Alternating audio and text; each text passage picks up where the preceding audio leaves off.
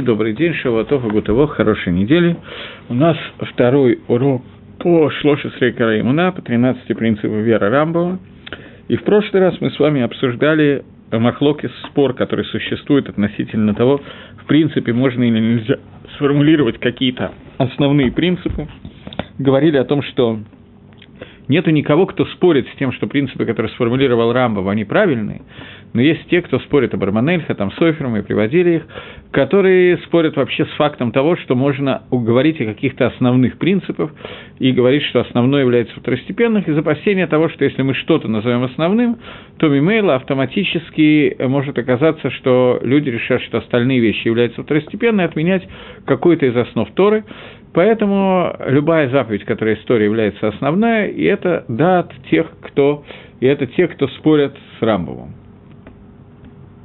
Секундочку. Я понял, ничего принципиального пока нету. Э, так вот, э, теперь мы начнем немножечко объяснять Шиту Рамбова, каким образом Рамба может считать, что эти принципы являются основными. Э, понятно, что этот рок еще Адайн все еще является Агдама, предисловие, мы еще не будем разбирать основные все принципы сами по себе, а потом мы начнем разбирать по одному принципу, все принципы, которые сказали Рамбам, начиная с первого и дальше. Пока мы с вами сумели их разобрать очень коротко и э, составить три группы о которых говорилось на прошлом уроке, и привести махлоки спор по поводу того, можно или нельзя сказать, что есть какие-то основные принципы. Теперь давайте попытаемся понять дат Рамбам, мнение Рамбама, который говорит, что тем не менее есть дворим, которые называются принципами, есть дворим, которые называются икарими. Для того, чтобы это понять, начнем с того, что попытаемся разобрать просто слово «икар», которое слово перевести его с иврита на современный русский, французский иврит, на современный язык, на язык, на котором мы будем понимать, о чем идет речь. Что такое ика? Для того, чтобы это разобрать, нужно понять, что существует, возьмем пример дерева, существует в дереве, существует корень, существует ствол и ветки.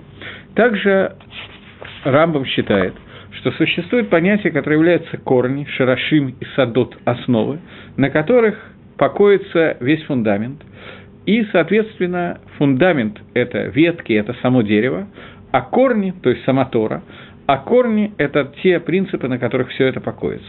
И те 13 принципов, которые сформулировал Рамбом, считает Рамбом, что они являются основными, и это является корень, без, которых невозможно, без которого невозможно понять, что такое Тора, и невозможно приблизиться к Торе. Для того, чтобы это яснее сформулировать, эти 13 принципов – это то, что мы на современном русском языке называем словом «вера», на современном иврите называем слово «имуна». Это одно и то же. То есть, что такое, во что я верю, что это такое, это содержится в 13 принципах, которые сформулировал Рамбам. Теперь давайте попытаемся увидеть такую вещь. Э, одну секундочку.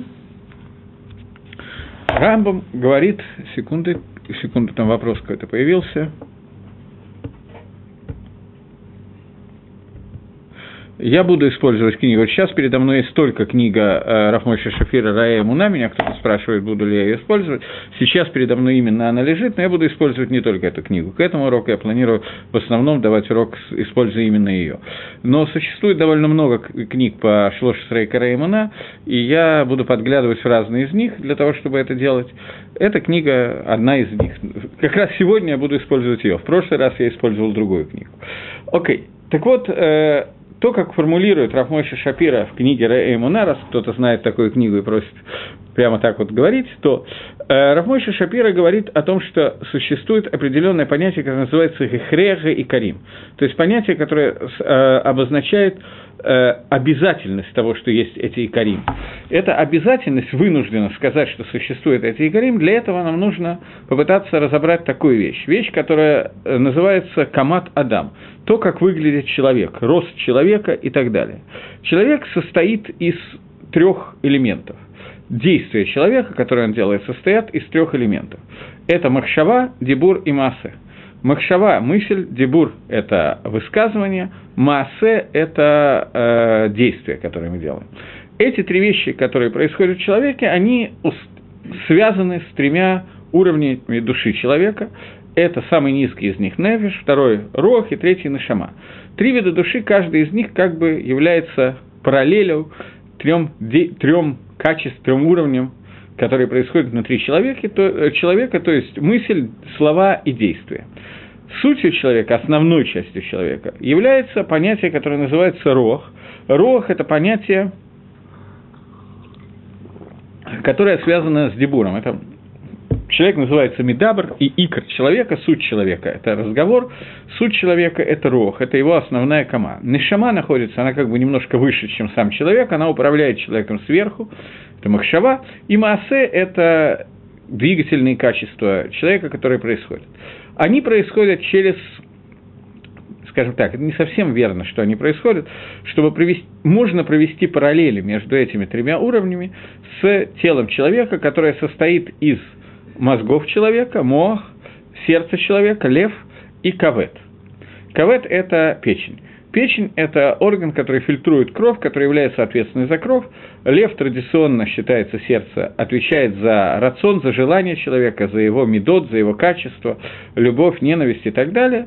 И мозги человека – это то, что работает в качестве управления всем этим. Теперь мы попробуем разобрать, как работают эти три уровня – но сейчас появился какой-то вопрос, сколько меня просили на все вопросы реагировать, то давайте я попробую.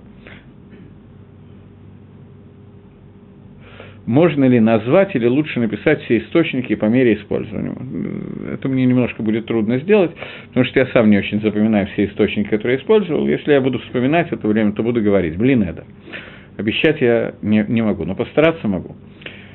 Окей, okay, двинемся пока дальше. Есть, если вас интересует просто, какие книги нужно использовать, переведем на более простой язык вопрос.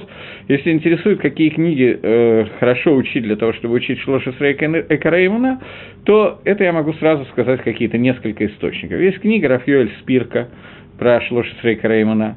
Есть книга «Да, это Муна» Раф Раковский Авицеток, есть книга Раф Мойши Шапира, которую вы привели. Это основные, которым я буду, в которые я буду подглядывать. Но может оказаться, что где-то мне захочется еще куда-то полезть, поэтому я гарантировать не могу. Теперь давайте все-таки вернемся к тому, о чем мы говорим. Итак, существует три уровня, которые мы будем называть основными, через которые вырабатываются все действия человеческой души, три уровня человеческой души, через которые работает все, что есть. Опять появляется вопрос, вопрос сердца, лев, рог, бессознательная психология, я не понял, честно говоря, вопрос. Сердце, лев – Рох – это как бессознательная психология, впред, впред и так далее. Э, я пока не скажу то, что я хочу сказать, может быть, автоматически это ответит на вопрос, если я правильно понял, о чем был вопрос. Так вот, в нормальной ситуации человек, в жизни человека, эти три уровня должны быть соединены определенным образом. А именно, лев, он руководит тем, что функция лев, рох – это функция, которая связана с тем желаниями «люблю», «не люблю», чувствами и так далее. Назовем это словом, еврейским словом «гаргашот» или русским словом «чувство», «ощущение», «желание» и так далее. Лев должен быть руководиться мохом, Мох – это э, мозги, это разумение, разум человека. Когда человек должен заставить себя захотеть чего-то или чего-то не захотеть. То есть, путем размышления и понимания того, что происходит, человек может прийти к тому, что он понимает, что этого надо хотеть, а этого, наоборот, хотеть на, не надо, и так далее. Таким образом, в Мусаре это говорится «мох шалет алялев». Мозг должен руководить сердцем. Сердце, в свою очередь, после того, как оно руководимо мозгом, приводит к тому, что он в данный момент хочет того-то и того-то, и, соответственно, действие, которое ведет кавет, кавет – это то, что руководит кровью, а кровь – это двигательные функции человека, это маком нефиш, сказано, что когда будете резать животное, то кровь выливайте на землю не ешьте крови, потому что гадам гуанефиш, потому что кровь – это душа. То есть кровь – это то, что руководит, я не знаю, физическое проявление самого низкого уровня души, который есть в человеке. Так вот этот нефиш, о котором мы сейчас говорим, нефиш должен руководиться э, каведом, кавед, в свою очередь, должен руководиться сердцем, желаниями, а желания должны руководиться мозгом. Теперь, в связи с этим получается общая структура, которая приводит к тому, что мозг руководит, э, если изучаешь, а сам не соблюдаешь, вред неизбежен, Чуть позже я отвечу на этот вопрос, если я его опять понял. Я никак не могу понять, как вопрос связан с тем, о чем я говорю. Мне это всегда очень загадочно и интересно. Человек, он идет сверху вниз – Мох – это то, что находится на голове, в голове у некоторых людей, лев – это находится ниже, и кавет находится еще ниже. Если идет нормальная структура, соответствующая вертикальности человека, то сверху вниз идет влияние мох на лев, лев на кавет. Если взять аббревиатуру этих слов мох, лев, кавет, то есть взять первые буквы этих трех слов, то мы получим мох, мем, э, лев, ламит и кавет, кав. Получается слово «мелах». Слово «мелах» означает, что э, Малхус, атрибут Малхус, атрибут царства. Царство, слово царь, происходит Мелах, от слова лех, лалехет, идти. Мелах – это тот, кто ведет народ. Таким образом, внутри человека есть свой атрибут Малхуса, свой атрибут Мелах. Это то, что ведет человека по правильному пути. Этот атрибут, когда Мох руководит сердцем, а сердце руководит Каветом. Понятно, что может состояться обратная ситуация, и она происходит значительно чаще, чем хотелось бы. Когда у человека есть действие, которое действие вызывает какие-то желания, желания, он объясняет после этого, почему эти желания были правильными, и именно это надо было желать и так далее. То есть идет все наоборот, снизу вверх. Кавет, лев, моах. Тогда это эц, который растет не сверху вниз, как должно расти, а снизу вверх рост дерева снизу вверх называется той же аббревиатурой, только наоборот. Если сверху вниз это идет словом «мелах» – «царь», то снизу вверх это идет под словом «келом».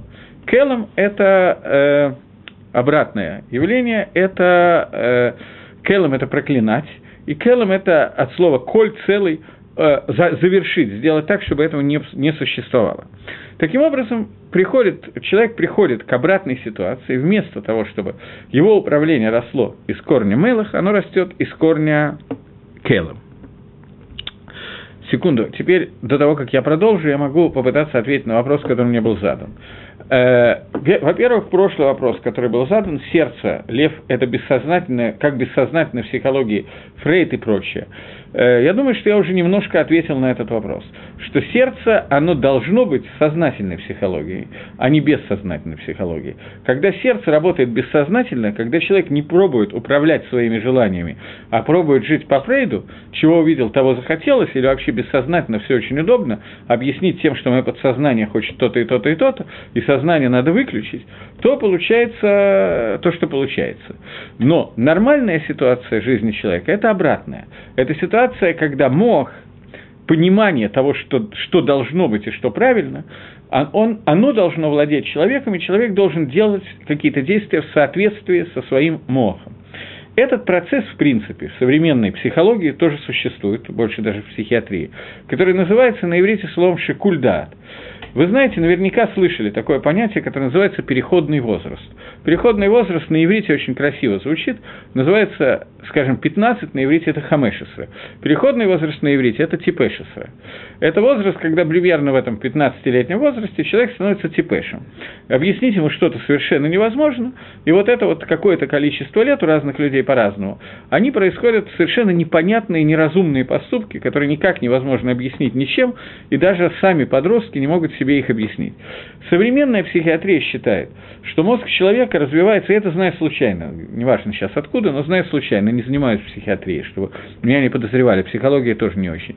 Но э, современная психиатрия считает, что мозг человека состоит из различных зон, и эти различные зоны развиваются по-разному. Скажем, есть зона запоминания. Зона запоминания, она развивается у ребенка очень рано. Причем, чем раньше Симала лучше запоминает, и мы знаем, что в более старшем возрасте уже значительно хуже с этим процессом, а еще старше говорят еще хуже. Вот. Но э, ребенок запоминает значительно лучше, чем взрослый, ему надо запомнить какие-то миллион каких-то деталей, которые нормальный взрослый человек такое количество информации переварить не может. Ребенок справляется с этим, в общем, справляется более или менее шутя. Теперь, Существуют другие зоны, которые ведают не запоминанием и даже не пониманием, а тем, что называется шикульдат. Когда человеку надо, на иврите это выражение очень понятное, на русском я даже не знаю, как его перевести. Когда человеку надо взвесить и решить, что ему надо делать, в связи с тем, что у него есть вектор в эту сторону и вектор в эту сторону. То есть у него есть две или три, четыре возможности. То, что в Торе называется пхерахавшит, свобода выбора. Ему нужно решить, какая из этих возможностей правильная. И мы видим, что у подростков, это видно очень часто, что у подростков э, шикульдат полностью отсутствует. Полностью, конечно, нет, я преувеличиваю, но очень слабо работает. Что я имею в виду? Что у ребенка есть сейчас на повестке дня вопрос – Возьмем самого ребенка, еще не подростка. У ребенка есть вопрос, что он хочет сейчас получить подарок. Ему можно предложить, что если ты хочешь, то послезавтра тебе купят, э, не знаю, мотоцикл, если ребенку нужен мотоцикл, неважно. Или сегодня тебе купят э, игрушечный велосипедик. Для определенного возраста ребенка понятие послезавтра не существует. Либо ему сегодня дают подарок, либо ему не дали подарка. То, что ему послезавтра обещают, он этого понять не может. Это не взвесить равноценность этих вещей. Сегодня это всегда больше. Гемора говорит об этом, что до определенного возраста, я сейчас не хочу входить в детали Махлокиса, в Геморе до определенного возраста некоторые, несмотря на то, что ребенок уже в Гиле в возрасте бармицвы, некоторые сделки этого ребенка не являются завершенными. Они не засчитывают. Почему? Их не засчитывают. Потому что перед ребенком достаточно вытащить мешочек с монетками, вот так вот ими постучать, и ребенок тут же готов продать свою землю, поле, вместо того, чтобы продать его за миллион долларов, он продаст его за вот этот вот мешочек мелочи, который ему сейчас дают, потому что он знает, что сейчас за этот мешочек он может тут же пойти и купить, э, я не знаю, конфетку и так далее. Понятно, что я привожу примеры, которые утрированы, и привожу их специально в качестве утрированных примеров. Но э, когда мы говорим о переходном возрасте, то у этого человека при наличии огромного количества знаний и информации у него не развиты, и у разных людей в, разный возраст, в разном возрасте это развитие происходит. Обычно это происходит более или менее полностью к 25 годам, не раньше, так считает современная психиатрия. Но у него не развиты те зоны, которые ведают вот этим вот взвешиванием, решением того, что лучше сделать и что правильнее. Поэтому для него какой-то соблазн, который взрослому человеку кажется совершенно абсурдным, для него кажется абсолютно реальным и понятным, почему он выбирает то, а не выбирает это. Э, фактически это решение, которое происходит от сердца, потому что сердце сегодня хочет того-то и того-то. Человек еще не научился и не может в этом возрасте еще научиться тому, что мог должен быть шалет аль-галев, что мог должен управлять сердцем. Это приходит у разных людей в разном возрасте, и я знаю, что у некоторых приходит значительно позже, чем хотелось бы. Так вот, когда мы говорим о Фрейде и о всей психологии, которая базируется на Фрейде, то в этом случае они говорят о том, что существует бессознательное э, тата-кара, я не знаю, подсознание, какое-то подсознание, которое решает и помогает, как выбрать какой-то тот или иной выбор. И вода, что Тора говорит, что это неверно. Подсознание может, может дать какие-то советы, но человек с помощью мозга должен совершить процедуру, которая называется шикульдат, и решить, как правильно вести себя в той или иной ситуации. Это и называется то, что я говорю, что мог шалет алялев. Пока я перейду к следующему вопросу, потом вернусь к тому, что я хочу говорить. Если изучаешь, а сам не соблюдаешь, то вред неизбежен или нет? Э, Гемора есть противоречие в Геморе на эту тему. Есть Гемора, который говорит, что человек, который учит Тору лоли шма, не во имя Торы, лучше бы не родился на свет. Другая Гемора говорит, что Лаала Милматара, пусть всегда человек учит Тора Шилолишма, потому что Сафо и Елишма, потому что в конце из этого он придет к тому, чтобы учить Лишма. Тоса задает вопрос, что как же так, две Геморы, которые говорят ровно наоборот. Отвечает Тосфос, что существует два вида изучения Лолишма – Одно изучение лолишма – это изучение для того, чтобы я учу Тору, чтобы меня считали большим равом. Или я учу Тору, я не знаю, не для уважения, а для заработка. Или еще что-то подобное. Это называется учение Торы лолишем Тора, не во имя Торы. Тем не менее, лучше учить так, чем не учить вообще, поскольку когда человек учит даже не во имя Всевышнего, то в результате он придет Торы на него воздействовать таким образом, что он будет правильно учить во имя Торы, а не чего-то другого. И есть второй вид изучения Торы Лолишма. Это изучение Торы для того, чтобы я изучаю какую-то судью, чтобы потом посмеяться над ней и объяснить, почему она не права. Вести, привести какие-то доказательства ее неправоты. То есть восстать против нее. Человек, который так изучает Тору, лучше бы не родился на свет.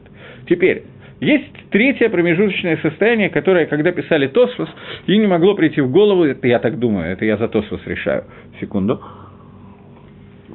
Тем не менее, это была очень редкая ситуация. Ситуация, когда человек учит Тору и не планирует соблюдать заповеди, но не собирается восставать на Тору. Ему либо просто интересно, либо он хочет решить для себя, я поучу немножко, а потом решу и так далее, и так далее. В этом случае можно соблюдать, можно учить Тору. Называется ли это изучение которое лоли шма, не во имя Торы, которое придет, из которой ты придешь к тому, что ты будешь учить во имя Торы, это не факт, это не очевидно. На эту тему можно поспорить, и можно хорошо поспорить на эту тему. Но, тем не менее, запрета на такое изучение нету. Будет ли человек приносить себе вред, не соблюдая? Да, будет. Почему тем при этом, несмотря на то, что вред неизбежен, можно учить Тору в этом случае? Потому что это дает шансы человеку изменить себя. И сказано, что Всевышний создал Ецергору и создал Тору, которая является лекарством против него. Но общее, ИЦА, общий совет, для того, чтобы этот вред, который неизбежен, был приведен к минимуму, чтобы человек, который учит Тору, даже если он не все соблюдает, каким-то образом начинал какие-то вещи делать. Хотя бы чуть-чуть, хотя бы какие-то шаги проходили. Если он это будет делать, то это приведет к более хорошим результатам, меньший вред будет. Следующий вопрос, на который я не знаю, что имеет в виду человек, который спрашивает, что я должен ответить. Какая область мозга отвечает за шикульдат?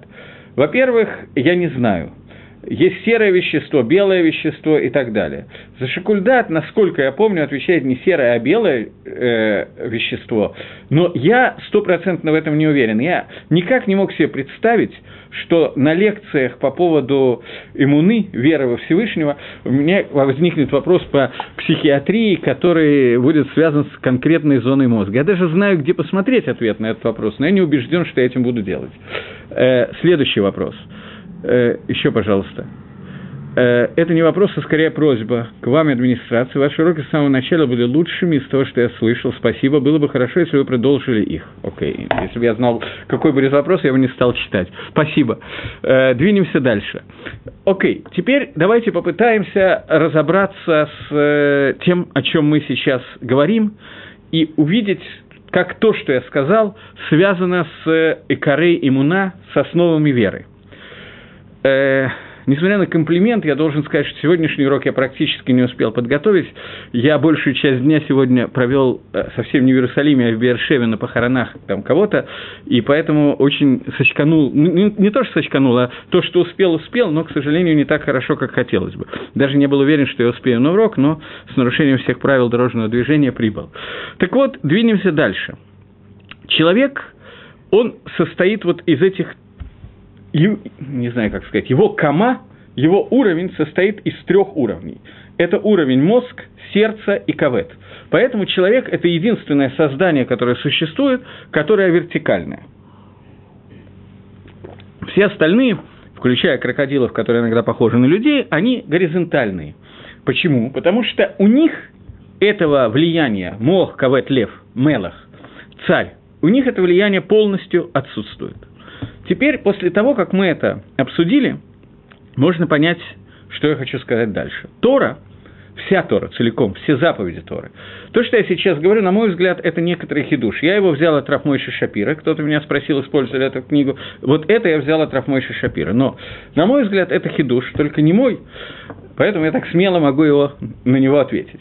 Э, Рамбам считает, что и Корей, и Муна, 13 принципов, которые относятся – а, чуть-чуть раньше, извините, э, Тора, она со своими заповедями и своими обращениями к нам, сама Тора происходит от слова «гараа». «Гараа» – это указание.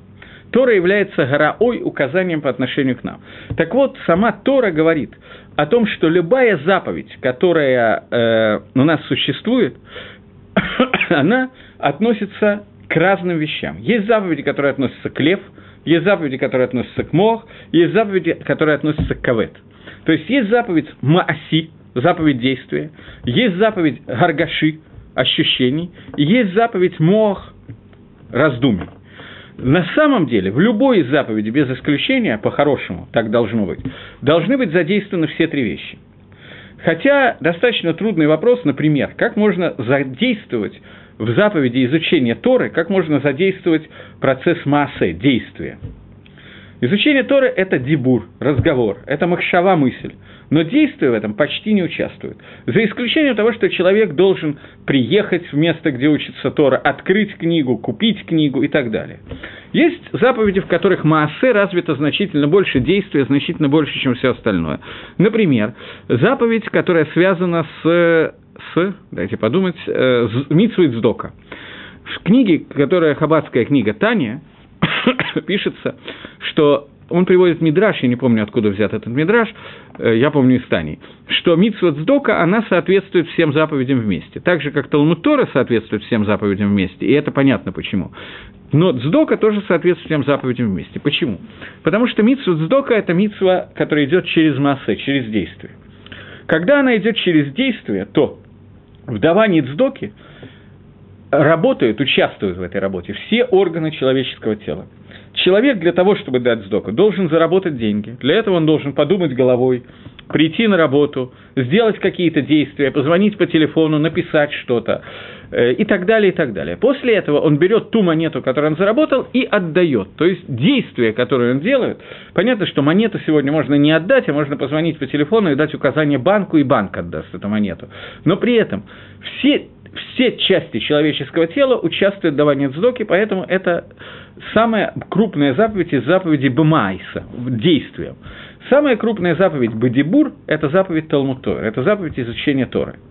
В любых из заповедей должен, должна участвовать кавана, намерение сделать заповеди, но многие заповеди, если человек ничего не имеет кавана, он тем не менее их выполнил, это заповедь, но при этом, несмотря на то, что это заповедь, несмотря на то, что он выполнил заповедь. Понятно, что заповедь лобы шлемут, не полностью, не цельная, в ней чего-то не хватает. Теперь, когда мы говорим о Икарей Имуна, то Карей Имуна, которые есть, 13 принципов, сформулированные Рамбамом, по мнению Рамбама, как объясняют Ахроним, это то, на чем держится вся Тора. То есть, это мох, это то, что относится к моху, то, что должно быть пропущено через человеческий мозг, и после того, как человеческий мозг воспринял эту информацию, принял ее, обработал ее, только после этого, только после этого э, он может исполнять остальные мецвод. То есть, в тот момент, когда у человека есть хисарон, есть недостаток, изъян в понимании, что такое Творец, и в уме, в вере в Творца, то заповедь, которую он делает, она не может быть цельная. Здесь мы вновь касаемся такой вещи, о которой я случайно заговорил и боюсь, что мне придется продолжать, хотя я не планировал, вещи, которые называются лишма, лишем шамая. Поскольку любое, включая изучение Торы, и любая другая заповедь, которую делает человек, должна быть сделана арак в ах, только лишем шамаем, то понятно, что во имя небес, во имя Всевышнего, заповедь можно делать, когда у человека есть четкое понимание и разумение, что такое Творец.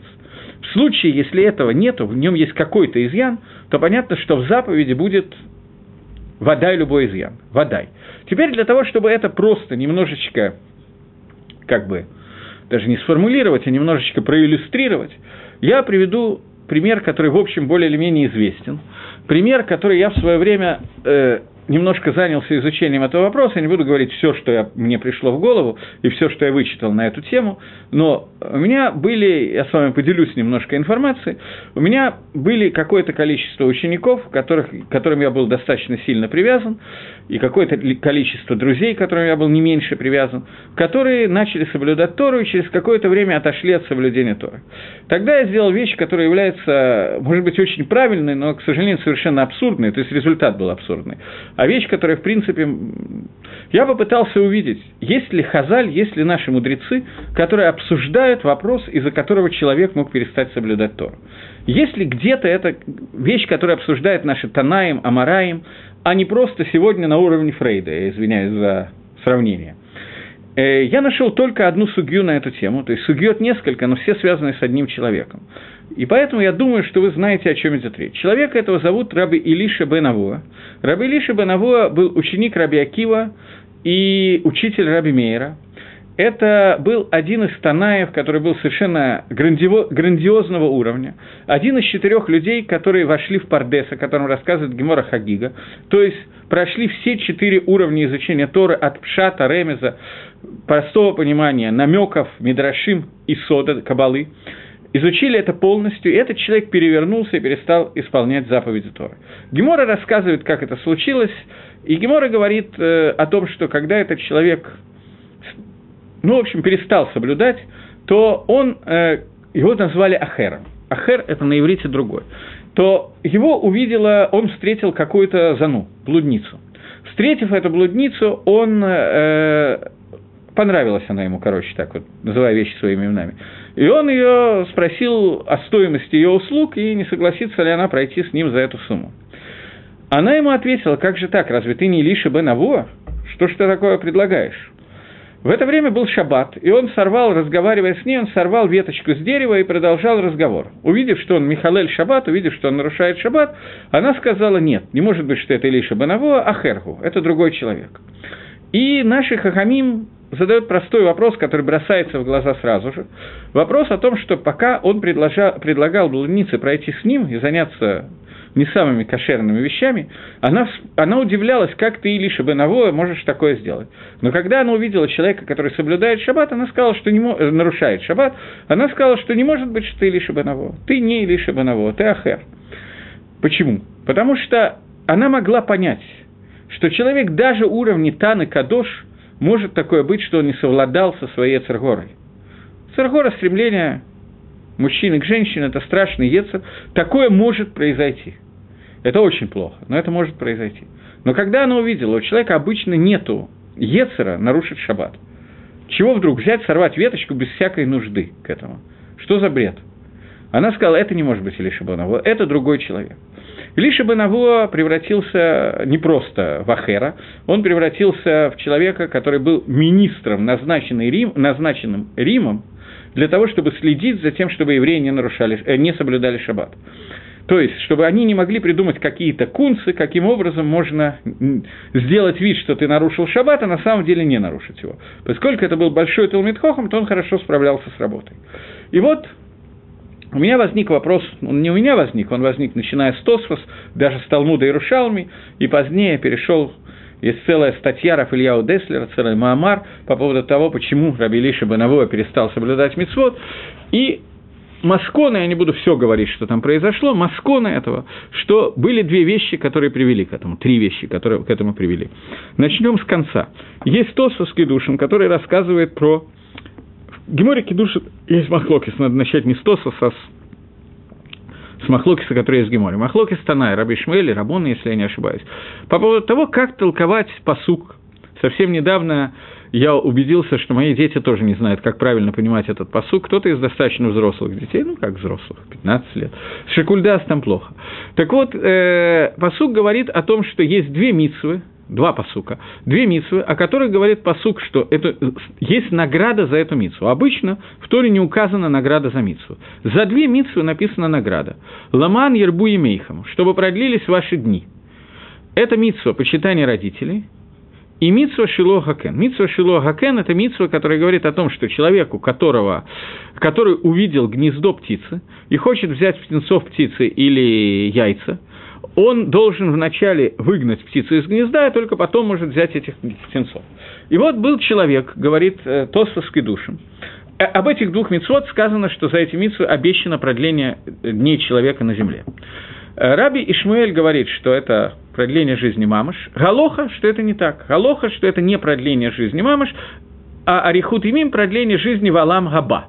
Что такое продление жизни в Алам Аба? Алам Аба и так бесконечен. Объясняет Мифоршим, что это насыщенность Алам Аба, количество Алам Аба.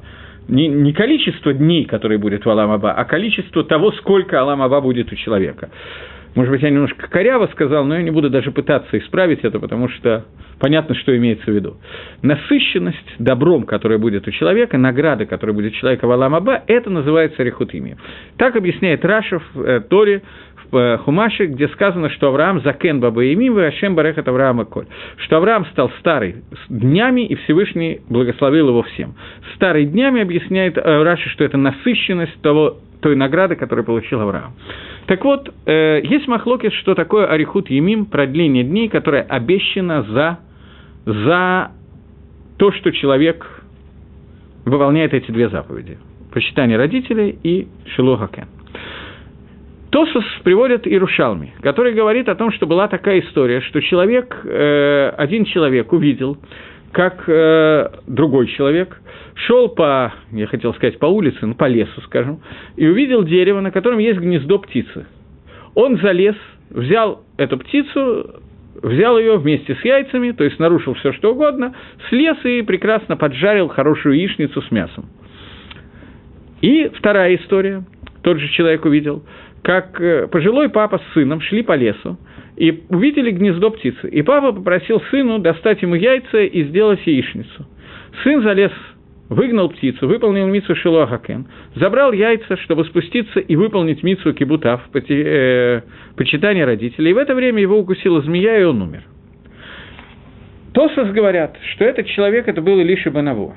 Илиша Банаво, который считал, что Арихут Емим, продление дней, написанное в Торе, написано о продлении дней в этом мире. И он увидел, что Тора против... неправильно, в Торе написано неверно – Почему? Потому что человек, который сделал две митсвы одновременно, за которые положено продление дней, он умирает во время выполнения этих митцвот. А человек, который нарушает митсву Шило Хакен, прекрасно остается в живых и до 120 и так далее.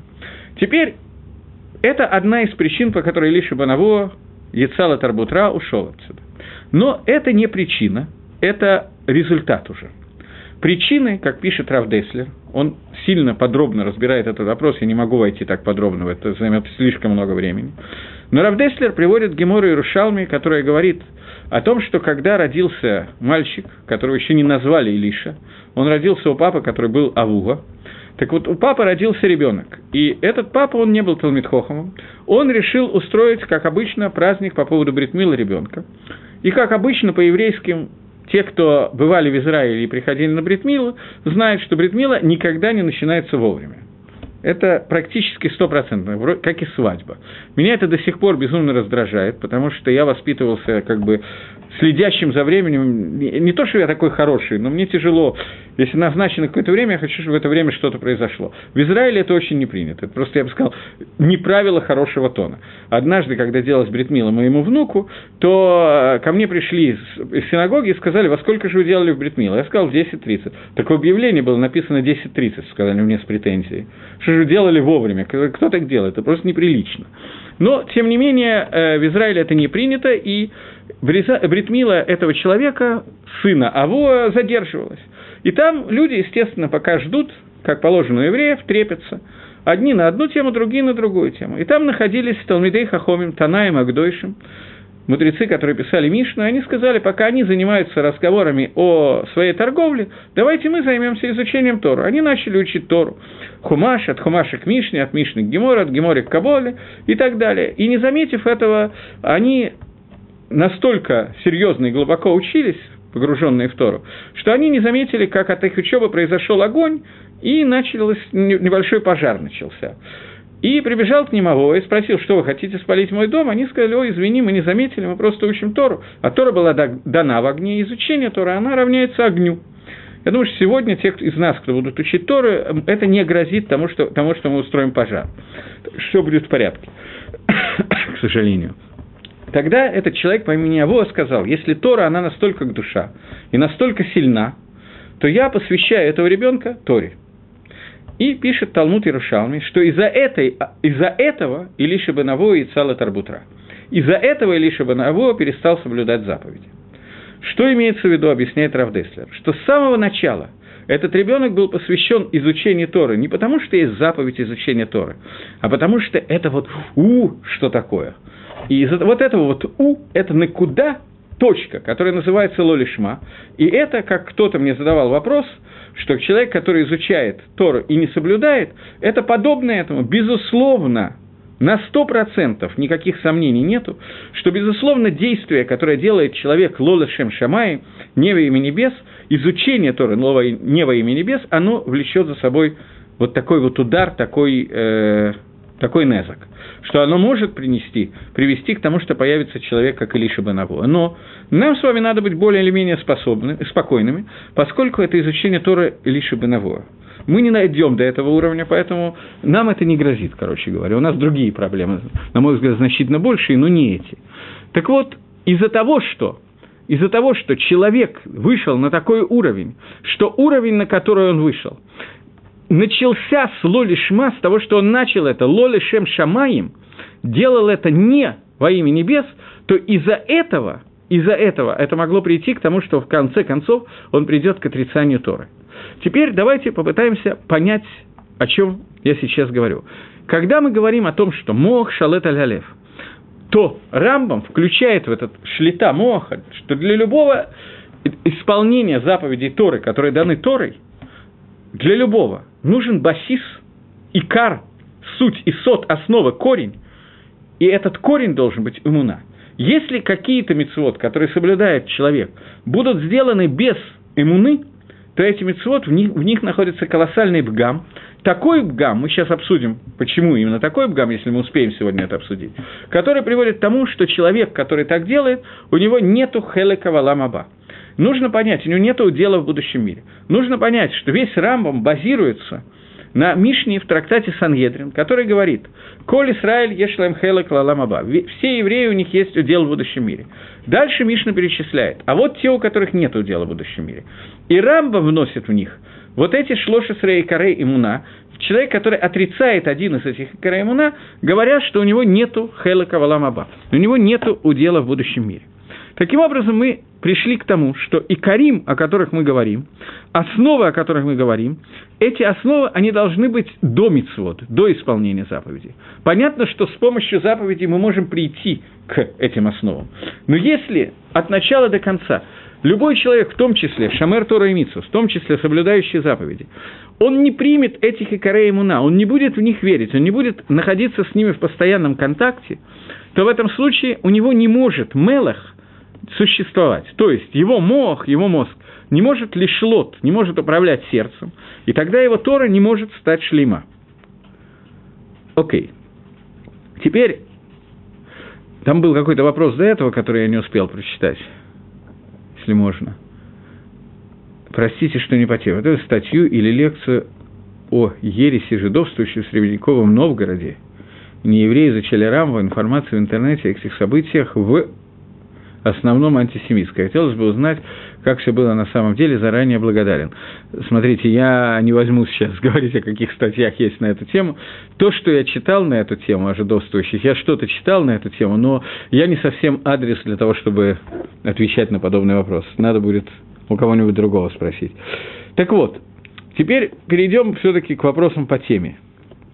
Просто было несколько, я не знаю, что было конкретно в Новгороде, было несколько э, видов жидовствующих, то, что называлось. Были среди них те, которые сделали гиюр, сделанный был гиюр этот в тайне, и были среди них те, которые просто решили соблюдать седьмой день и евреями не являлись. Но, тем не менее, они соблюдали шаббат, и поэтому их называли жидовствующие или субботники. Это совершенно два, два разных лагеря, как бы, два, две разных группы людей, поэтому я не знаю, про Новгород я просто ничего не слышал, а остальные бывают э, те и другие. Под Воронежем есть две деревни, которые были вот эти вот жидовствующие, о которых говорится, и это э, Луров Поским, это евреи, они сделали гиюр, но есть те, которые и против этого тоже восстают и говорят, что этот гиюр тоже не засчитывается, и информация здесь очень неоднозначная.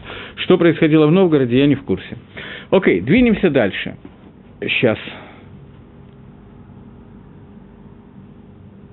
Мне задают вопрос, что на первый взгляд Лоли Шма, не во имя небес, который изучал Ахер, относится к такому виду, который сказано, что мы можем учить Тору Лоли Шма, и это приведет к тому, что мы будем вести Лишма.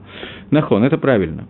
Но у него это накуда оставалось единственное, из-за чего он был посвящен Торе. Это была начальная накуда, начальная точка отсчета. В начальной точке отсчета это дает очень большой бгам, потому что это бгам, изъян в корне, в самой корне проблемы. И это то, о чем я сейчас хочу как раз говорить, когда я говорю до рождения, после рождения, может быть и до рождения, если такое мнение тоже, но э, имеется в виду, что в Торе должно быть изучение Тора лишем Тора. Там может присоединяться, что я хочу быть большим Талмитхохом, я хочу, чтобы передо мной вставали, я хочу, чтобы мне давали место сидеть на мизрах и так далее. Это все нормально. Но человек должен понимать, что икр изучения Торы – это изучение Торы. Суть изучения Торы – это изучение Торы. В тот момент, когда у человека это знание отсутствует, и он изучает только ради кого-то, ради почести и так далее, если это в самом начальной точке отсчета, то это большая проблема. Окей, но это я не хочу сейчас в это входить глубоко. Есть Гаон Мивильна. Гаон Мивильна, который во многих местах говорит о том, что основная часть человека – это рох, то есть сердце, как мы сказали. Рох и сердце – это идет Багбала параллельно друг другу. И вот это сердце и рох, о которых мы говорим, оно является основным для того, чтобы совершить э, для того, чтобы совершить свободу выбора, которая существует в человеке.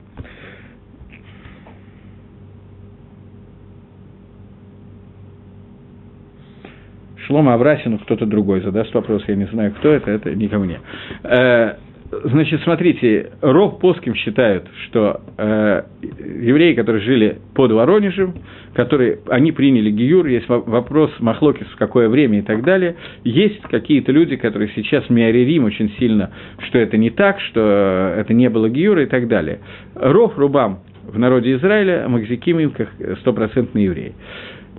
Гиюр кошерный у них была миква, у них есть кое-какие доказательства Гиюра. Но вопрос в том, что понятно, что никаких исторических данных на эту тему очень трудно сегодня иметь, поскольку за Гиюр в то время могла быть э, смертная казнь Бейддину, который проводил Гиюр, поэтому очевидно, что не, не достать доказательств этого невозможно. Поэтому большая часть рабоним, я говорю большая часть, говорит о том, что этот гиюр кошерен, и на него нельзя леорер, с ним нельзя спорить, поскольку есть определенная хазока. Они сейчас находятся бехеска с того, что они иудим. Есть люди, которые считают иначе. Но я не специалист в этом вопросе, поскольку нам не надо с вами сейчас левсок сдать э, псак Галаха, к кому они относятся, поэтому мы имеем полное право двинуться дальше и узнать, во что верят евреи в нескольких словах за оставшиеся 10 минут. Так вот, так вот, Вильнюсский Гаон говорит, что икор человека – это руах. Руах – это вот эта вот вторая часть, которая соответствует Багакбала, в параллели соответствует сердцу.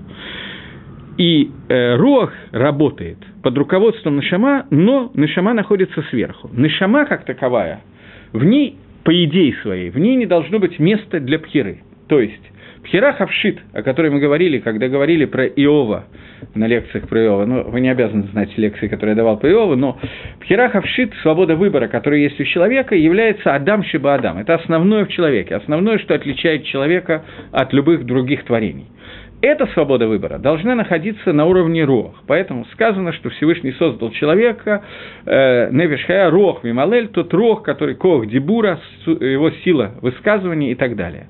На уровне нишама выбора практически не должно быть. Нишама, она настолько к душа, она настолько высока, что в ней должна быть ситуация, когда все понятно, и есть только натия летова – только на тебя к добру, и Ецергара не должен там никакого влияния иметь, не иметь права голоса. На уровне нефиш она должна быть управляема рохом, но в ней находится баикар Ецергара.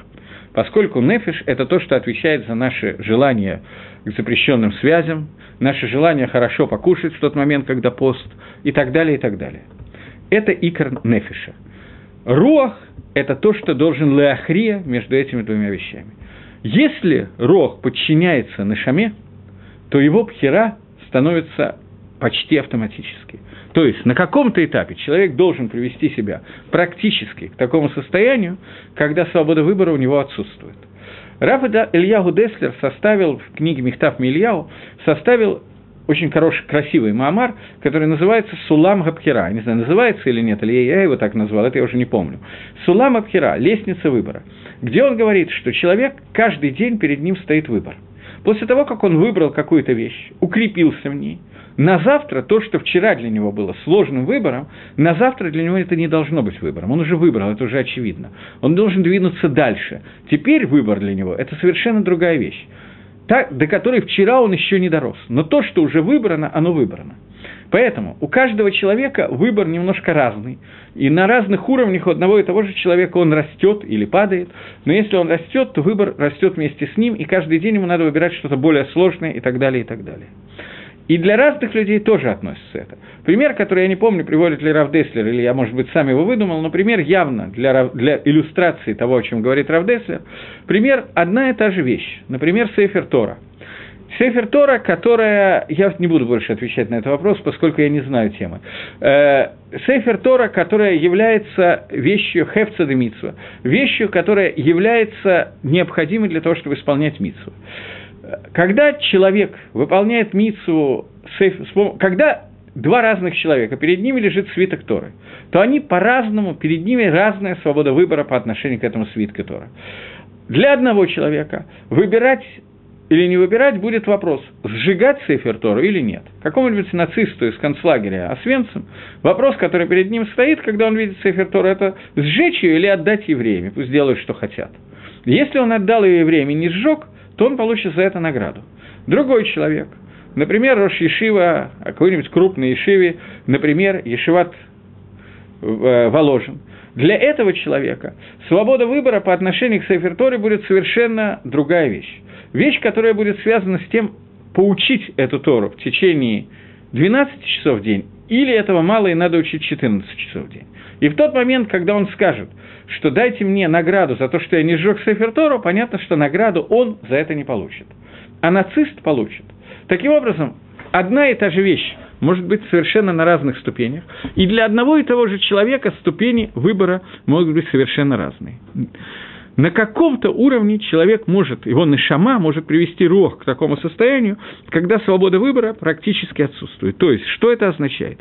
Это означает, что когда человек твердо рассуждая и понимая, что он делает, исходя из этих 13 принципов, я забегаю вперед, приходит к решению какой-то проблемы, то его рацион, его желания, которые полностью подчинены мозгу, они выбирают именно то, что хотел выбрать человек, и не выбирают чего-то другого в этом вопросе.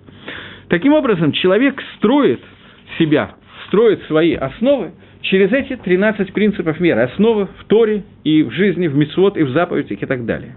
Таким образом, он строит свой мициют, свое существование, свой мир, в котором он живет. Он строит на основании этих 13 принципов, и только после этого в них может войти Тора. Без них Тора не может войти в мир человека. Это та причина, по которой Рамбам считает, что можно выбрать каких-то 13 вещей, которых выделить отдельно, поскольку они являются тем корнем, из которого растет дерево. Все остальные вещи, понятно, что если, как говорит Абарбанель, собственно, что если человек отрицает одну из заповедей, которая написана в Торе, то вода он мина апикорос, это вне всяких сомнений, и он теряет все, что можно терять. Но есть разница. Человек, который приходит к отрицанию какого-то из 13 принципов веры по Рамбаму, и отрицает это даже не специально, не так, как он отрицает какую-то митцву. Он отрицает по глупости, потому что он неправильно выучил, потому что он неправильно понял и так далее. Тем не менее, отрицая это, он строит другой мир, другой мациют вокруг себя.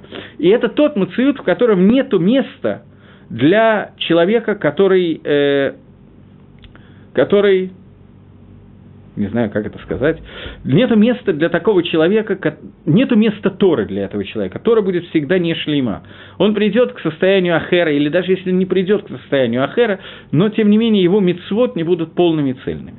Рамбо пишет, что человек, который нарушает один из этих принципов, даже даже если он это делает по той причине, что его ввели в заблуждение Агадот или Псуким в Торе. Например, в Торе написано один из принципов веры, я сейчас беру один из примеров, что человек, который говорит, что есть Всевышний, у него есть тело или органы тела и так далее, то он апикойрос. Э, задается простой вопрос, Рамбов говорит, что даже если человек приходит к тому, что у Всевышнего, не дай Бог, есть тело, но приходит к этому из-за того, что он прочитал в Торе посуд и сказал э, весь народ Израиля, это перст Всевышнего. Значит, у Всевышнего есть эцба, есть перст. Поэтому он приходит к такой ошибке. И еще больше агадот, которые существуют, которые могут привести э, к какой-то ошибке. Если человек из-за этого приходит э, к отрицанию одного из принципов, непонимания его, то Получается, говорит Рамбам, что он тоже мин и апикойрос, и у него нету, нету Аламаба. Райвит спорит с Рамбовым и говорит, что есть много людей, которые были выше уровнем и лучше Рамбова, которые были введены в заблуждение этими Агадот, которые рассказываются, Мидрашим и так далее, и пришли к неверным выводам, и как можно сказать, что человек, который это сделал случайно, он теряет удел в будущем мире, он называется Апикоиросом. Бриский Ров отвечает на вопрос Райвида, чтобы объяснить Шиту Рамбова что человек, который, я привожу сразу свой пример, человек, который строит какое-то сооружение и по ошибке делает сооружение неправильным, и оно обвалится. Оно обвалится, неважно, что это произошло по ошибке. Человек, который приходит к неправильности висадот в понятиях иммуны, несмотря на то, что он пришел к этому беонес, случайно, по неправильным, кто-то неверно объяснил, он не так понял и так далее – как говорит на идыше, это обычно говорят, я скажу на русском, несчастный апикойрос, он тем не менее апикойрос. Апикойрос по несчастью, случайно так случилось, но он апикойрос. Он не знает, он не верит в то, что надо верить. И согласно Рамбаму, этот человек теряет Аламаба, потому что все дерево, все основы, которые у него построены, мицвод, они уже не выполняют то, для чего они созданы. Потому что этого человека мох не может лишь что-то лялев, потому что шлита будет неверная – и понятие Мелаха не произойдет. Поэтому выбор этого человека будет выбор неправильным. Теперь мне задается сразу много вопросов. Про ересь новгородскую я пропускаю. Каким образом достигается контроль над желаниями? Только работая над тем, что человек должен убедить себя в том, что это желать неправильно, а правильно желать чего-то другого. Это возможно, но это колоссальная работа. Работа ежедневная. Это, об этом все учение Мусара, что человек должен убедить себя и поскольку человек создан таким образом, что мог шалет алялев, то он в состоянии это сделать. Интересная трагическая история тоже пропустим. Если нет выбора у Нишамы, это означает, что выбор является желанием высшего разума. Нишама, это так, да, это так. Когда мы говорим, что Нишамы нет выбора, я говорю, это мой термин, то имеется в виду, что она находится настолько приближена к Творцу, в ней настолько раскрыто желание Творца, что для нее как бы нет уже выбора, поскольку она знает, что надо выбрать. Когда у нас обычно состоит вопрос в выборе, это означает, что человеку трудно выбрать, потому что он не знает, какой выбор будет правильный. По той или иной причине, потому что у него есть царгара, потому что он просто перепутал все и так далее. У Нашама немножечко э, другая ситуация. Окей, Венимин, я не разбираюсь в этой теме, и у меня не осталось ни одной минуты. Я не могу отвечать на все вопросы, которые придут, просто потому что я неграмотный в данном вопросе. Теперь э, я не успел закончить их дому. В следующий раз я надеюсь, что мы закончим предисловие к 13 принципам и начнем первый принцип из Радашем. До новых встреч, всего доброго.